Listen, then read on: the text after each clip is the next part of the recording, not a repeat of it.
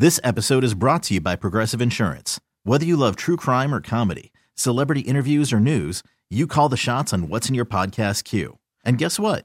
Now you can call them on your auto insurance too with the Name Your Price tool from Progressive. It works just the way it sounds. You tell Progressive how much you want to pay for car insurance, and they'll show you coverage options that fit your budget. Get your quote today at progressive.com to join the over 28 million drivers who trust Progressive. Progressive Casualty Insurance Company and Affiliates. Price and coverage match limited by state law.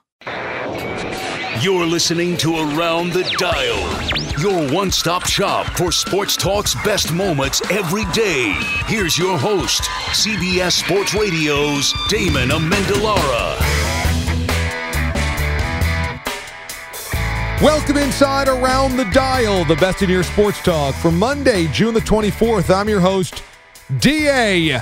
The week begins the countdown to NBA free agency. As of Sunday morning, we'll finally have some of the answers we've been waiting for for months, maybe years for some people, when it comes to the guys like Kevin Durant, Klay Thompson, Kyrie Irving, Kawhi Leonard, Tobias Harris, Jimmy Butler, Kemba Walker, among others.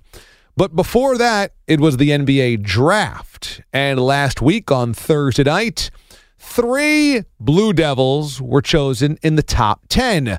Zion Williamson went number one to the New Orleans Pelicans. At number three, RJ Barrett went to the New York Knicks. And at number 10, perhaps a forgotten man, Cam Reddish becomes a member of the Atlanta Hawks. Cam joined Andy and Randy at 92.9 the game in Atlanta and discussed becoming a member of the Hawks and the idea that maybe he doesn't have the motor to elevate his game to the highest level.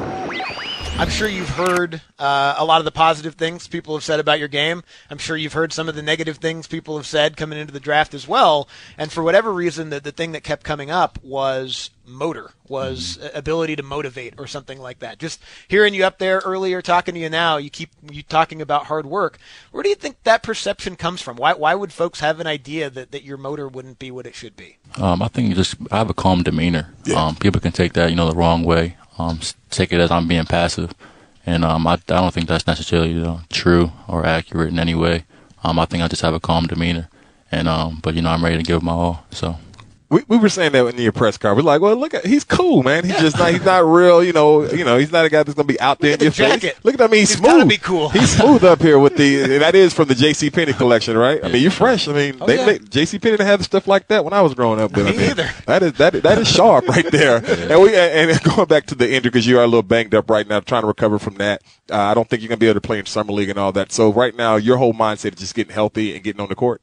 Oh yeah, for sure. Um, right now I feel great. Like I really think I could play. Uh, I mean, obviously, obviously I can't. Um, but I mean, I feel great. I have no pain right now, and um, I've been, uh, yesterday I worked with you know the training staff to you know just a little PT. Um, so I'm just trying to get back you know as soon as possible. Not no rush. Um, but you know I'm definitely feeling good right now. What is it that that's that's ailing you? That's not going to allow you to play in summer league. What's the issue? Yeah, I had a like a partially torn groin, and I had to just get it repaired. Mm. Well, yeah, we need your whole man. Oh, yeah, we yeah, got- yeah, yeah, yeah. Fix yeah, we, that thing. Yeah, we need your whole summer league Of all the there. things you want to tear, a- Yeah. a groin doesn't sound like the one you want to be messing with. That is Not at so far. So since you you've been here for a couple of days now, how's your interaction been with Coach Pierce so far? Oh yeah, he's a real cool dude. Um, real laid back. I feel like we kind of have similar personalities in a way, and um, but I feel like he'll help me grow, and that's what I want to. You know, that's the ultimate goal. Um, is just to get better and progress every single day, and uh, I feel like he'll he'll be the one you know to push me every single day. Has he kind of defined what he needs from you? Um, here and there, uh, I feel like that's kind of a thing we need to kind of figure out. You know, once we get on the court and once we connect, you know, with the the rest of the team, and um, I feel like you know we'll just figure that out. You know, in the future, in the near future. Well, you could just hear from Cam Reddish in his voice that he's really low key and really chill, and maybe sometimes that is mistaken for a guy that needs to be motivated and prodded and has a tough time with self motivation. But at the end of the day, it's totally fine if the guy is cool and calm and collected. There's been guys like that before that have reached incredible heights. The problem is when Zion Williamson went down last year for six games, Duke went three and three. And oftentimes, Cam Reddish was a guy that seemed to be just a passenger. I think that was the difference between Barrett and Reddish with their seven spot differential in this draft. It was that Barrett looked like he wanted the limelight and he wanted the pressure and he wanted the responsibility when Zion wasn't there, and Cam did not, that he would float in and out of games. Well, maybe there's a role for Cam Reddish to just be a specialist and not have to be the man, the alpha male that Trae Young can be for the Hawks. But at the end of the day, what you need on a regular basis of the NBA is showing up. And Reddish has to prove that he can do that. Meantime, Chris Paul, James Harden don't like one another. We talked about this last week on Around the Dial. Reports out of Houston is that that relationship unsalvageable. However, over the weekend, Chris Paul said, I never demanded a trade. And over the weekend, there was another piece of news that came out for the Chris Paul camp, and that was that he has turned vegan. Houston seems like a weird place to not eat meat. Let's hear from the guys on Mad Radio, Sports Radio, 610 in Houston. Chris Paul says he didn't demand a trade, but arguably more importantly, he is now in day 12 of becoming a vegan. Day 12. Day 12. Yeah. Oh, uh, I like this as long as he does it right. There's some athletes. I'm always skeptical of any athlete that claims to be a vegan because usually what'll happen is you read the article and it's like, well, you know, usually, usually I'm a vegan except for like every other day or like two days a week I, I eat a whole hog. So I'm I'm all for him taking control of his diet because as we discussed a couple days ago or a few days ago, I don't. I, Landry and I got into it, and I wish we'd had a full segment to talk about it. Landry is basically painting Chris Paul out as a fat dude or something, and it really annoyed me. Even when I brought up the, I brought the photo from training camp last year out where they're all on the beach, and you can see Chris Paul's abs. Yeah, he looked pretty good. He's not shredded like he's not as lean as like Gerald Green, but he's not fat. But then again, who is? Yeah, that's right. But he's uh, and I only bring Gerald Green up because Gerald Green in that photo is standing right next to him. But you could, you've made this point, Mike and it's a very, very good point. Chris Paul is well into his 30s and he's had soft tissue issues the last few seasons. Losing a few pounds might be a really good idea yeah, for just, Chris Paul. Just even like a pound or two or Right. three every single year, like that, that makes a big difference. Whether he's a thicker guy or not, just if you've got any bad body fat at all, if you're an NBA athlete, losing a few pounds goes a long way. Like all those constant, that pounding from that two and a half to four miles that you run every single game, Yep. and then all the shoot arounds and everything in between, you take a lot of force off your joints with just a few pounds gone. So I don't. Yeah, look, we could get into the whole vegan debate. Look, there are successful athletes that are vegans. It's harder and harder the the more of like a it's called glycolytic. The more of a the more of a high impact sport you have, the harder it becomes. What's that glycolytic? Uh, Well, no, no, no, no. Now I'm getting uh no, I'm getting um yeah. But You're anyway, sport. Yeah, yeah, yeah. Anyway, um, it's just hard. Like it takes a lot of effort. That's why Arian Foster deciding to do it in July was probably not the best advised move, and that's why he abandoned it so quickly. and he plays a very physical sport, Right, So right, I feel like it's slightly different. And he, but, but you can do it. It just takes a lot of work. Like you got to really plan everything out and be sure you're getting all your vitamins and minerals and enough protein without overeating. Some vegans get fat because it's so hard to get enough protein if you're Really? like highly They get fat? They get fat and kind of soft and weird looking if they don't really do it right. Some vegans look super healthy. I was talking to Kylie Wong about this the other day because one of our old teammates, oh shoot, I can't remember who he was talking about. Um, he said he's like, yeah, he looks really good. Like he's gone vegan. He's a bigger guy, but he looks really good because I know other guys that have gone vegan, and if they're not like super careful about it, you start almost looking like a like you're like you're like you're missing something. You almost look like a, a weird version of like a smoker. Like your skin doesn't look right. Like you're just kind of you just don't look healthy. How depressing would it be to become a vegan and then become fat? Yeah. that would be that would be pretty depressing. Like if you're, if It you would actually- depend. If would- you stuck to the diet, Yeah. Relatively, if you stuck to the plan, and then you started be looking fat, that would be very. It'd be like if you cleaned up your life and your wife left you because of it. Exactly. like, like if you're an I alcoholic, anything right. If you're an alcoholic and like you stopped and you and you quit drinking booze, and all of a sudden your wife was like, "Yeah, this is no fun anymore. I'm gone." This all was kind of buried in the story. So Jonathan Feigen's out in Los Angeles, caught up with Chris Paul at some events, and it was just kind of dropped in. A lot of this story was about the trade demand and whether there was one or not. Chris Paul says no. And so at this event, uh, Chris Paul was munching on a plant-based burger from one of the event sponsors, Beyond Meat. Yeah, they're they're they're coming up with synthetic meat that Yeah. looks closer and closer to the real thing. When I was at- which would be a big deal because then even like if you're not a vegan for moral reasons or anything, it's just good for the environment. Like No it takes a lot of look, and I look, I I love. All those cows. I've ri- I've raised beef cattle myself and sold them. I'd much rather re- raise a soybean patch. Chris Paul's on the wrong side of 32, wrong side of 33. wrong side of 34 at this point in time. And with three more years left on his deal and the money left on that deal with the Houston Rockets, that contract is untradeable. You're not getting rid of Chris Paul. So the only thing you can really do is that hope he improves his own performance. And hey, maybe being a vegan will do exactly that. But it's up to the Rockets to supplement that roster with some veterans that want to be there, that will hold the piece, that will keep the line because Harden and Paul are the two most important players in the organization. And if they don't like one another, it's going to be miserable for everybody else on that roster. And Mike D'Antoni's not really a guy that's going to get in your face. So you need players in the locker room to do that for you. On the diamond, the New York Mets, as usual, dysfunctional. Over the weekend, Mickey Callaway, the manager, being asked some difficult questions by the assembled media about the use of the bullpen and about a sub 500 season right now and all the expectations that were on the Mets coming into the year to compete for the division. Those things seem out the window. So Callaway took offense to that to one of the reporters over the weekend in Chicago. Jason Vargas also challenging that same reporter to a fight.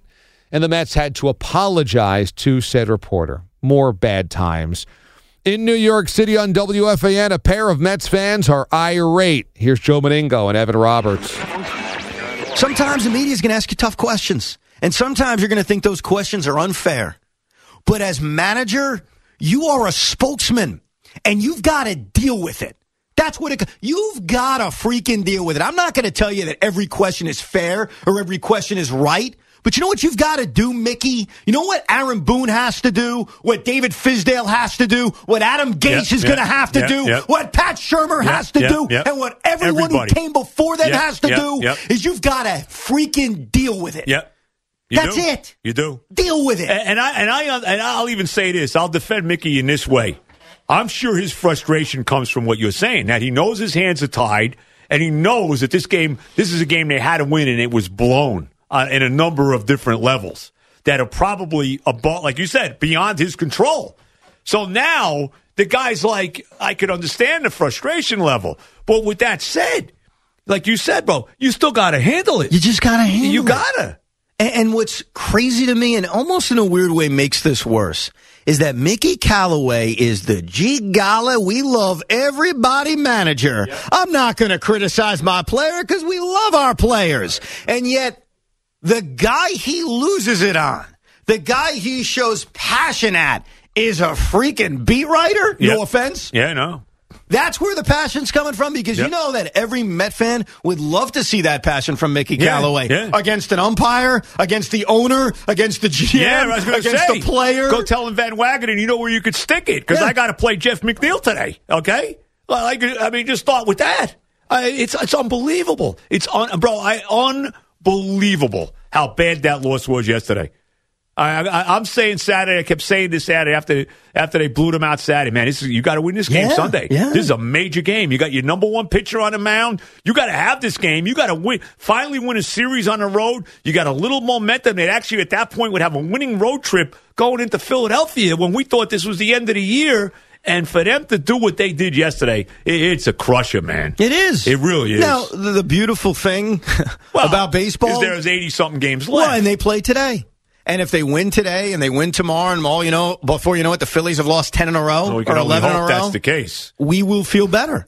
But you're right. I mean, there was this feeling, at least I had, clearly you had, Yep, yep. that, wow, they're going to surprise us. Yep, yep. They're going to turn this thing around. Yep. This is going to be like I saw in basketball a few months ago with the Nets when out of nowhere you go on a run.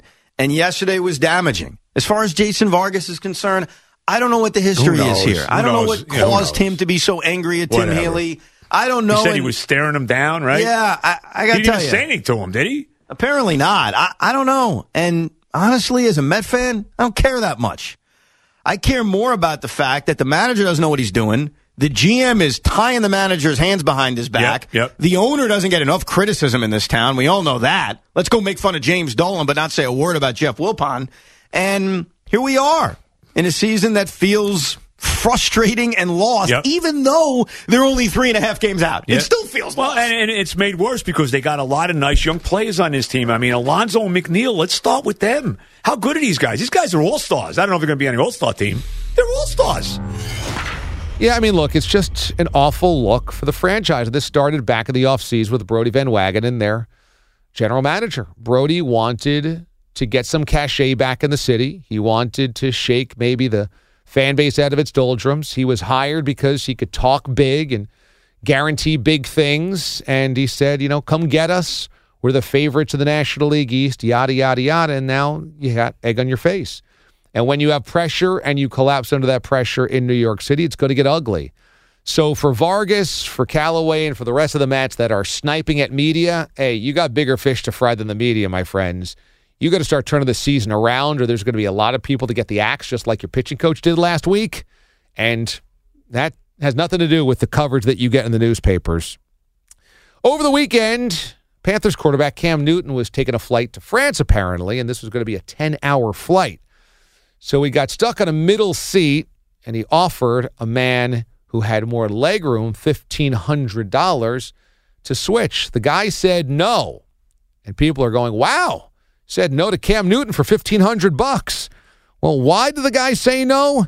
Here's the Sports Junkies, a 1067 The Fan in D.C. I think people are just like, wh- why would you take the fifteen hundred bucks? Yeah, because if you're flying back and forth and you're looks like you're in some sort of business class or first class in France from France, you might not need fifteen hundred bucks. That's Well, a good point. You might not need it, and he doesn't want to be uncomfortable. Right. Yeah. For a I mean, 10 hour flight? Who wants to be uncomfortable for 10 hours? You know what I mean? Now, I'm sure the guy had a price. I'm surprised Cam Newton found himself in that spot. I would assume Cam Newton's always in first class. Well, like Valdez says, he might have already been, but he just found somebody who had a sweeter spot in first class. Maybe maybe that was a guy that didn't have like know, his seat row when- seats in front of him, or When Cam sat down, it did not look like he was in a first class cabin. It looked like he was just with all the donks to me. But I, I, I don't might know. have been the case. Like, I mean, uh, I don't know why he went to France. Like, let's. This is just playing a complete speculation game. But let's say he went over there for some sponsor type deal, and then the sponsor, you know, somebody booked him in his flight, and he just ended up in a regular seat. it looks like the guy. It looks like the guy doesn't have a seat right in front of him. I don't know if it's an exit row. I don't know what it is. I'm I'm thinking maybe it, I've never been on a plane that size, obviously, but maybe it's after you get through like business and first class, like that first row in with the donks. Yeah, might just have some extra. Yeah, that's room. true. You know how you know Right, like, like row the one magazines are. Right. doesn't have like uh, a row of seats in front of it or a tray table. Right. And so, a lot of people spread That's out. That's what it looks like, but because he looks like he's just packed in with with everybody else.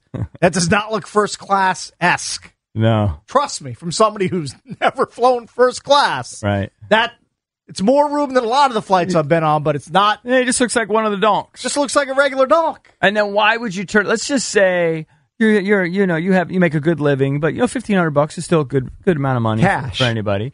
Why do you think he turned him down? If it, do you think he just was taken aback? back? Could have just been sort of taken aback. Maybe he's just rich, and fifteen hundred bucks Yeah. does nothing to him. It doesn't mean anything. could be, could be. I mean, It's not. Look, yeah. Maybe he doesn't like the Carolina Panthers and Cam Newton.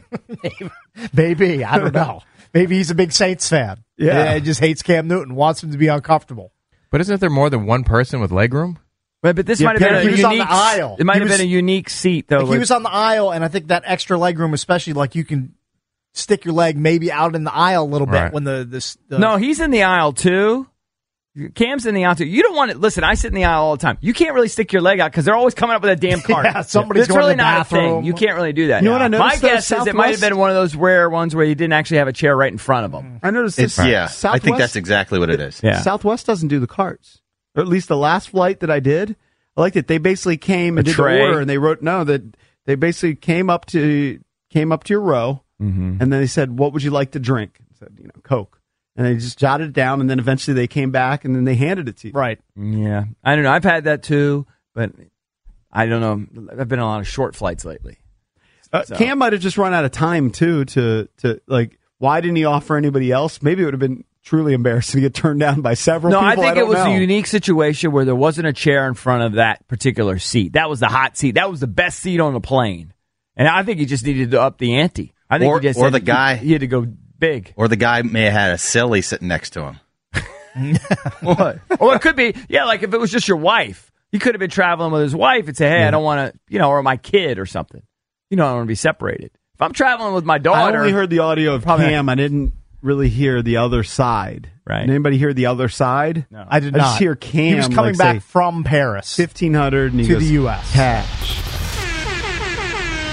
Look, the length of the flight is the key here. This is a 10 hour flight, people. You're not just going to sacrifice a little legroom on 10 hours.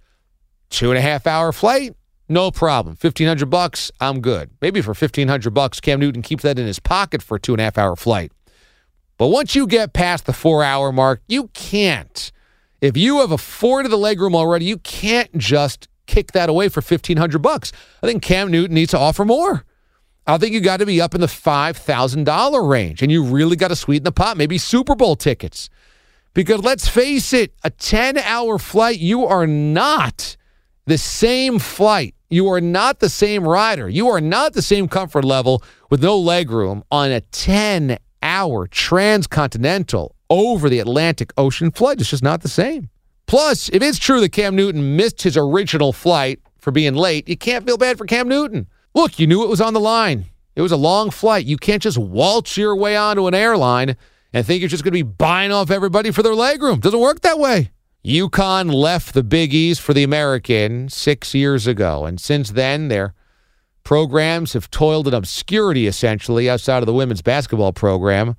So men's basketball gets to jump back on the Big East bandwagon, but where does football play? Well, here is Brett McMurphy from Stadium, college sports insider, who joined the Geoff Calkins show on 92.9 in Memphis. City of Memphis won't have UConn as a conference rival anymore.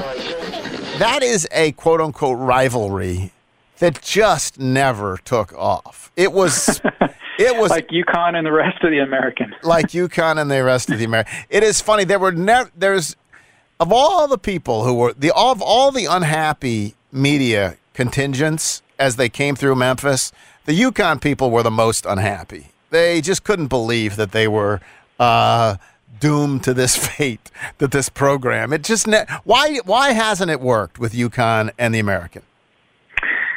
Well, the the folks from UConn will say that it's because, which this has nothing to do with success on the field or on the court, but basically the fan base never bought into the makeup of the American. You know, they were a charter member of the Big East. Right. Um, they're used to playing Georgetown, Villanova, St. John's, Seton Hall, uh, Syracuse, although obviously they left to go to the ACC. But that's, you know, that's kind of their makeup. That's their DNA. That's their Right. identity. So then they, Big East schools, the Catholic schools say we're going basketball only. So they're left with the American and football and all the other sports. And basically they could not get excited about playing the likes of East Carolina and Tulane. And you know the you know the list of schools in the league. Right. I understand that. Uh, of course, yes. With that be with that being said, UConn they won the national title. They're actually their first year in the American with Kevin Ollie in 2014. Since then, they've been to exactly one NCAA tournament, and they have three consecutive losing seasons in basketball. In football, it's a thousand times worse. They went to the 2010 Fiesta Bowl. Since then, eight consecutive losing seasons. They've won fewer than three games in five of the last six years, and last year's score record was one and eleven. They have they had the worst defense in the history of college football a couple of years ago. So you can say the fans are, don't have an interest in the opponents they're playing. The fans probably don't have an interest in the in the quality of the of the programs dropping down so much, with the exception of women's basketball. Right. Um, so in some ways, the the conference the, it's being scapegoated for the failures of the of the coaching staffs of men's basketball and uh, and and football. By the way, is this done? Like, are they? How done is this? I think there's, um, I believe an announcement could be made as early as this week. I mean, it would take take effect in 2020. Um, and then what's what's going to be fascinating? Uh, two couple things which I'm I'm writing later today uh, for Stadium. I'll tweet it out later. But basically, the two biggest questions from all this, the the bigger things as opposed to UConn going to the Big East, I think, is what happens to UConn football, which their options are not very good. Right. They want to be a football only member in either the MAC, Conference USA, or the, or the American. I've talked to sources in all those leagues. They said that is not going to happen. I had one source tell me that if UConn thinks they're going to be a football only member in the American, they're delusional. We've made that clear to them ever since these rumors of going to the Big East popped up. So you take that out of the- equation. UConn claims they want to stay at the FBS level, so that means you got to be an independent. Well, they're not Notre Dame. They're not even BYU, for that matter. So I don't think they can survive on the independent level in, in FBS. I think the best thing for them, although again, UConn sources stress they are not dropping football, they are not dropping down to FCS, would be to drop down to FCS. Idaho did it in 2018. They went from FBS to FCS because you by by getting out of the American, you've basically admitted we do not want to try to compete in FBS football at the highest level we can be. We have no aspirations to try to get if there is more one more round of expansion. We have no aspirations, and we've admitted we are not going to make the cut to get into a Power Five league. So they've basically admitted they have no interest in doing that, or they realize they can't do that. So just why why make it a you know quit pretending what you're not and just drop down to the FCS. So we'll have to see what happens with them. This is the right move for UConn. They had just been buried in anonymity since going to the American. There's just no rivalries that anybody cares about. I mean, Memphis, Houston, East Carolina, USF, UCF. Nobody cares about those rivalries. It's not a real rivalry. And so getting back to the UConn of the Big East is paramount, even if it means no home for football. And it's smart because what's football really bringing you anyway at this point in time? A couple of million dollars a year with the American TV revenue and what? Tens of thousands of empty seats every Saturday? I mean, give me a break. That is not worth sticking around to the American. UConn needed the Big East more than the Big East needed UConn. And finally, love is in the air in sports talk radio. Usually it's fighting and screaming and yelling about something, but no, today it was love. As one half of Sean and RJ on 105.3 The Fan in Dallas decided to pop the question on the air. Here's Sean getting engaged. I'm out of questions. All right, I have one I real got quick. you got one? I could ask you. This will be the final one. Then our special guest coming in studio. I could go personal life with the family discussions that we have, all the pool parties that you let me throw, uh, taking care of me and the house. I could go work the 4 a.m. alarm clocks. You somehow sleep through those. The games on TV every night that you put up with but I'll put it, I'll ask if you want to continue laughing, eating, and watching reality TV garbage with me. What? Amanda Contreras, will you marry oh me? Oh my god. Oh my god, yes. Oh my god. Are you Sur- serious? surprise! Oh my god. Oh my god, I'm like shaking. Bring it in, boss. Oh my god. Oh um, my, oh my god. Son. Oh my god. Thank you. Yes. Yes. Oh my god. Oh my gosh. This Michelle gave me the idea of the pool. It's her favorite song.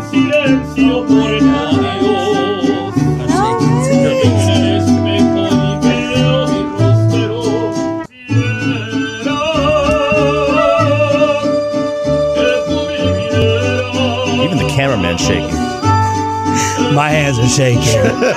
Sean's shaking. Hey, we gotta get we gotta hit break on time. oh, we're good. I Oh, like don't worry about the breaks. Let the music play. This is great mariachi music. I love it. To the lovebirds in the DFW area, congratulations from around the dial to you. You see, it's not all just yelling at people to be fired or traded or benched on Sports Talk Radio. Sports Talk hosts can have a nicer side, a lighter side, a lovelier side, even so much as popping the question and getting a yes, thankfully, because that's a big spot right there. You don't want to be told no in a spot like that on radio here on Sports Talk's best home around the dial for a Monday, June the 24th. We'll see you tomorrow, everyone. Love in the air. Thanks for listening to Around the Dial. Subscribe now for the best daily recap in sports talk on radio.com or the radio.com app. Hey, Rob Bradford here. I have set out on a mission with my good friends at FanDuel to prove what I have known for some time baseball isn't boring. Now I have a daily podcast to prove it with some of the most notable people in the baseball world screaming baseball isn't boring from the mountaintops or at least agreeing to come on our show. Players, managers, GMs, and yes, even the commissioner of baseball, Rob Manfred. It has been a constant wave of baseball's most powerful voices. So join the revolution. Subscribe and soak in Baseball Isn't Boring. Listen on your Audacy app or wherever you get your podcast. You'll be glad you did.